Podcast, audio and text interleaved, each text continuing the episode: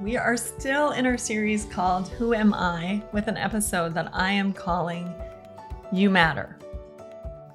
Hey, it's Amber, wife, mother, type A child of God. Here are little things we look at everyday issues from a biblical perspective with one simple goal to know and love God more. Thanks for listening.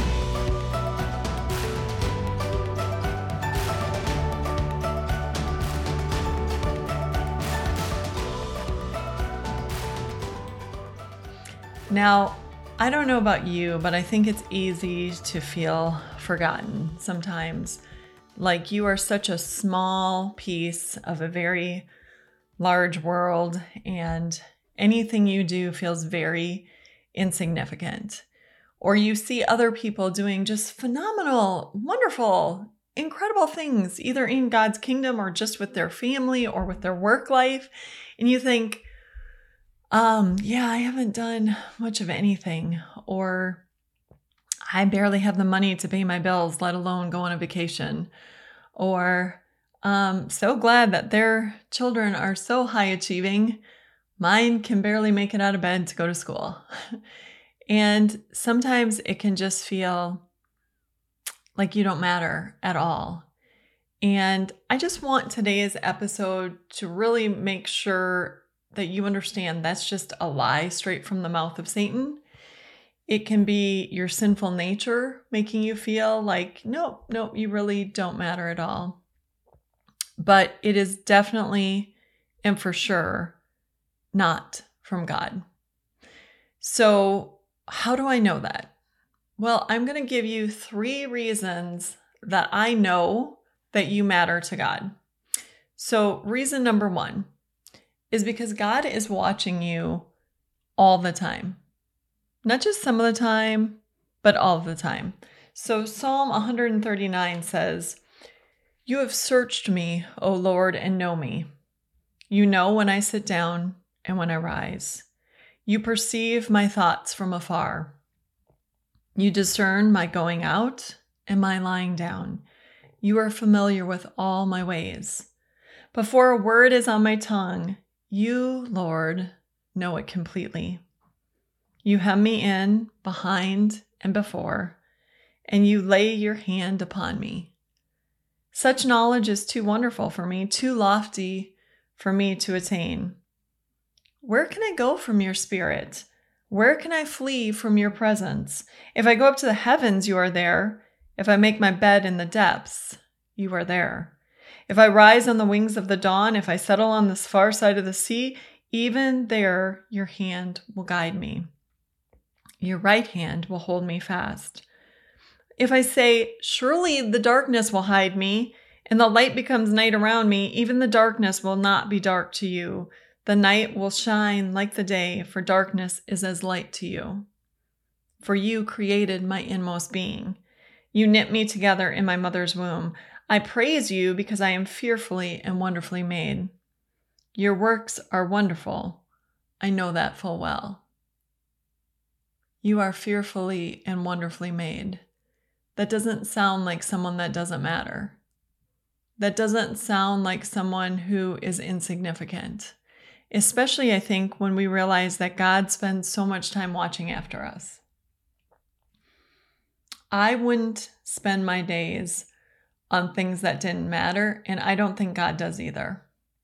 The fact that it doesn't matter if you're in bed or if you're walking or if you're ascending or you're descending, God still has his eyes always on you. I think that's significant. And it should really make you understand how much he loves you. If he didn't love you, he wouldn't care. But because he loves you, he continually watches you. So that means you matter. And especially that part that you created my inmost being, you knit me together in my in my mother's womb. My dear friend Rhoda has really made me understand the significance of that.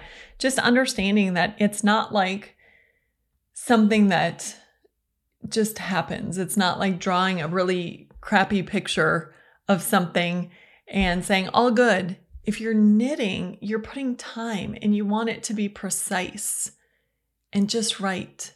Because if you don't, then it's going to look all crazy. God knit us together. He cared about us. He put us together.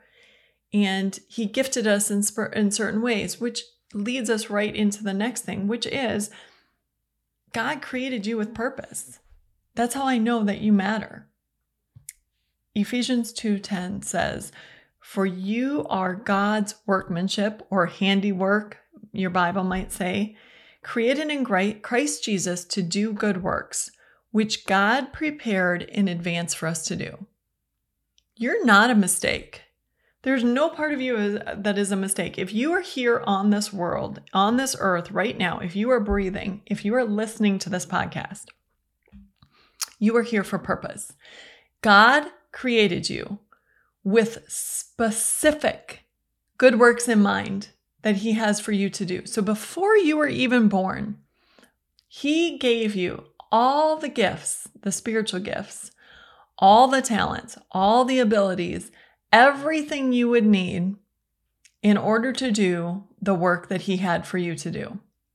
Now you might be saying, um, yeah, I don't know what my gifts are. You tell me that I'm gifted, but um, I certainly can't speak in front of people. I can't teach. I'm not a good leader. I'm not an administrator. So I'm not sure where that puts me. Are you an encourager? I have a friend just this morning. I have a friend who texts me and gives me the most wonderful encouragement. And she is just gifted. Every time I get a text from her, I just thank the Lord for her in my life. I have more than one friend like that, by the way. Are you able to do hospitality? I am so not a hospitality person. Like, if you want to come over to my house, feel free. It's just that I am not super great at cooking or baking. And I am not super gifted in terms of decorating a house or even keeping a house or making my house look delightful and wonderful and what have you. So, I mean, it's just, it's not my gift. I do it because I think it's important and I want people to feel welcome and I want to be able to have conversations with them to support them and for us to talk about the Word of God and for us to mutually encourage each other. But I'm not super good at it, but maybe you are. Maybe you're the type of person who loves to plan dinners or events or have Bible studies at your house or what have you. Hospitality is a gift, serving is a gift, showing mercy is a gift. If you are empathetic, if you're someone that notices somebody else and what they're going through and you stop to encourage them and ask if they're okay, that's a gift. Being generous is a gift.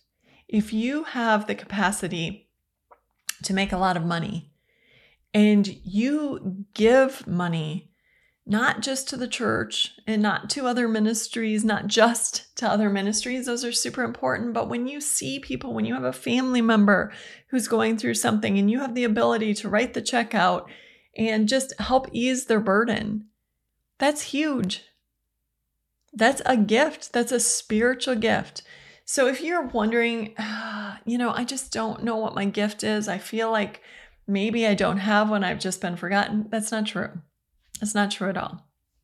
I would definitely advise getting a copy of Dr. Bruce Becker's book, Gifted for More. It not only goes through and describes all the gifts, and when I was reading it, I was thinking of all my friends as I was going through each thing. I was like, oh, she's a phenomenal encourager and she excels at hospitality. And this person is generous beyond measure. How many times haven't I just gotten an, a, a check for something randomly because she just she's just gifted that way. Um, so not only t- tells you, explains the gifts and, and what they are, but then there's a, a little quiz that you can take at the back of the book. It's a spiritual gift inventory where you can see what you're good at and then you tally up your answers and you find out what your spiritual gifts are. Then you know how to use those gifts. The point being that you were designed for purpose and you matter because of that. God specifically put you on earth at this time. So you were not born in the 1500s, back when Bibles were hard to find, when life was totally different, no cars, all horseback. or donkey or what have you.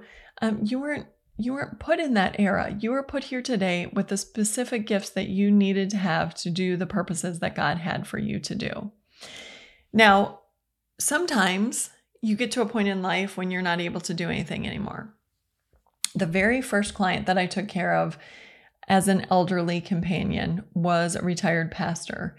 And he had Alzheimer's and he had difficulty swallowing. So our job was to really help him eat, to feed him, which took a long time. It took over an hour, hour to hour and a half every single meal. It was just bite by bite as he chewed, chewed, chewed, swallowed.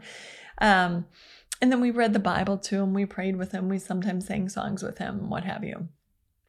But I remember at that point, his daughter explaining to me that even though he could no longer serve the, the Lord in the capacity that he once did, he was a pastor. He did phenomenal things. He helped so many people get to know Jesus and he brought people to Jesus. He was active in his community. She said, you know, he's still serving the Lord by providing jobs for God's people. And I thought that was a really neat way to look at it that even though his time of being productive was over, it didn't mean that he didn't have a role and a purpose on earth. And I can tell you beyond a shadow of a doubt, he changed my life significantly. Not just because it really started me on a path of helping elderly people. That was in 2014 that I started doing that. So I'm nine years, almost 10 years in now already.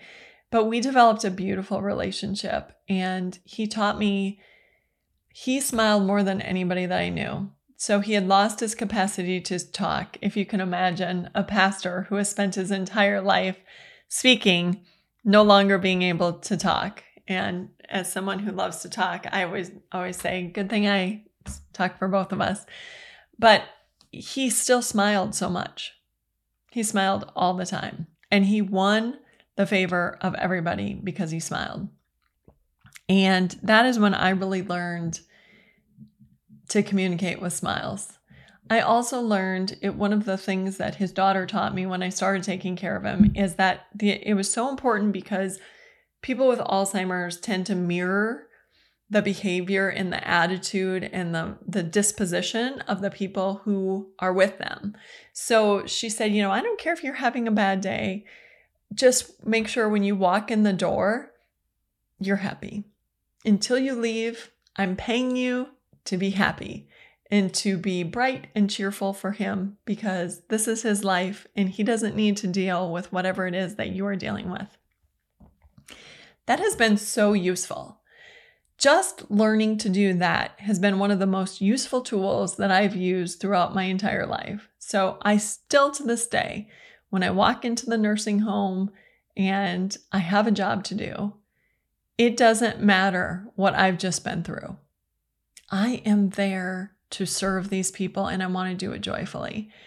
And I've been able to do that with all different aspects of my life. Whatever it is that I'm I'm I need to be doing, whether it's doing a podcast or speaking to a group or doing something else at the church or helping a, a neighbor or whatever, I've really learned to not let my emotions control my attitude.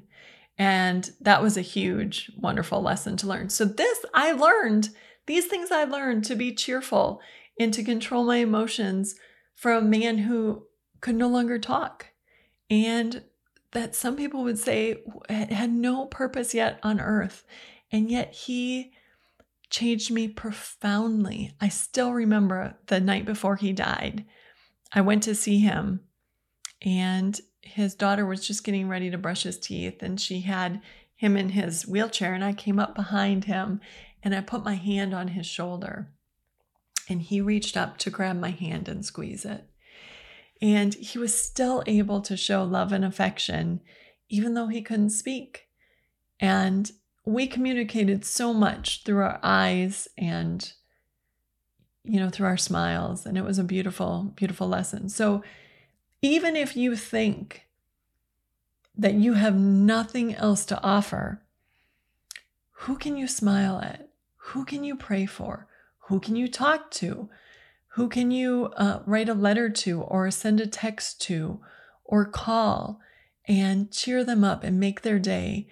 And maybe just give them a little bit of encouragement to keep them going. You are definitely here for purpose. When your purpose is over, God's timing is impeccable. He will take you home. Absolutely, hands down, not a problem. He never shows up late and he never shows up early.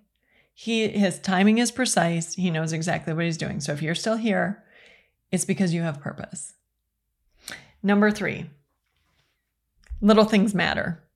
If you haven't figured it out yet, I sort of am invested in this concept quite a bit. We tend to think that unless we're doing huge things somewhere, unless I'm the CEO of a company, my work doesn't matter. I remember when people used to ask what I did, and I was like, I'm just a stay at home mom. And then I realized that's that's ridiculous. You're not just a stay at home mom. You are a stay at home mom, and that is a beautiful thing. To take care of your children, to take care of your husband, to take care of the house, that is not insignificant. That's huge. And so many times, I used to tell a friend of mine because she was also a stay at home mom, I used to say, stay at home moms keep the world spinning. We're the ones who are volunteering at church, we're the ones teaching Sunday school. We're also the one taking our elderly neighbors to a doctor's appointment or to a haircut. We're the ones who are doing so many things every day that nobody notices because the people who are working all the time, they just can't. They can't get away to do those things. So be careful of what you say is insignificant. Be careful of thinking that the things that you do, whether it's at church or in your own home, be careful to think that that's insignificant. When you are sitting down and teaching your children to pray, when you are reading the Bible with them and teaching them the things of God, that is not insignificant. That's huge. It's certainly not insignificant in God's eyes. And 1 Thessalonians 4, verses 11 to 12 say this Make it your ambition to lead a quiet life. You should mind your own business and work with your hands, just as we told you, so your daily life may win the respect of outsiders and so that you will not be, de- be dependent on anyone. It's not insignificant. Whatever you're doing, if you're the low man on the totem pole, if you're the secretary, if you're the nursing assistant, if you are the whatever, the teacher's aide, that is not insignificant. Your role is valued. Do your role to the very best of your ability, no matter what it is. And you will make a difference not only in your life, you will make a difference in so many people's lives by the way that you do your job. So I think we need to quit thinking that we just don't matter because nobody knows our name and we don't do anything phenomenal or big or significant. That's nonsense. Just walking as a Christian through your days, taking care of your family, being there for your brothers and sisters in Christ, being a member of the Christian community, helping out wherever you can, however you can, using your spiritual gifts as you are able to the best of your ability. You know, Pastor Mike had that book, What's Big Start Small, and it was all about the parable of the sower. And I, that the end of that parable has always stuck in my mind because during that parable, the sower went out and he sowed the seed. And some of the seed fell on the path, and the birds came and ate it up, and it was gone. And some of the seed grew up among the weeds, and it couldn't get very far. It was kind of just all struggling to grow. And then some was on the path with the rocks, and when hard times came, it just withered. But some seed produced a crop 30, 60, or 100 times what was sown. I remember reading that and thinking, I mean, I want to produce a hundred times what was sown. I don't want my crop to be just a little bit. I want it to be big. And you know, that's just a matter of using your spiritual gifts in God's kingdom however you can, wherever you can, and without thinking that it has to be a big deal. It's just a matter of of serving or talking to people or telling them about Jesus. You know, I have to laugh because I think my husband has done as much to have people listen to me as anybody else has. He's a nurse at in a hospital and oftentimes when people are just flipping through channels or don't know what to do or if they ask what does your wife do he's like oh she has a podcast you should look it up and he he shows them and it's it's not a big thing. It's a small thing. And yet it's an important thing because he's pointing people to god. And if that small act brings people to a closer relationship with god it's not small at all. It's extremely significant. So don't let anybody tell you you don't matter. And don't let the devil or your sinful nature convince you that you have no worth. That's just crazy talk. That's just nonsense. Because in God's kingdom, we all matter. If we didn't, if if our point, if our time in life was over, if we had nothing else that we were meant to do, God would take us home. So if you're here, you're breathing, you matter. You matter to God, you matter to his people. This has been Little Things, because in God's kingdom, the little things are the big things.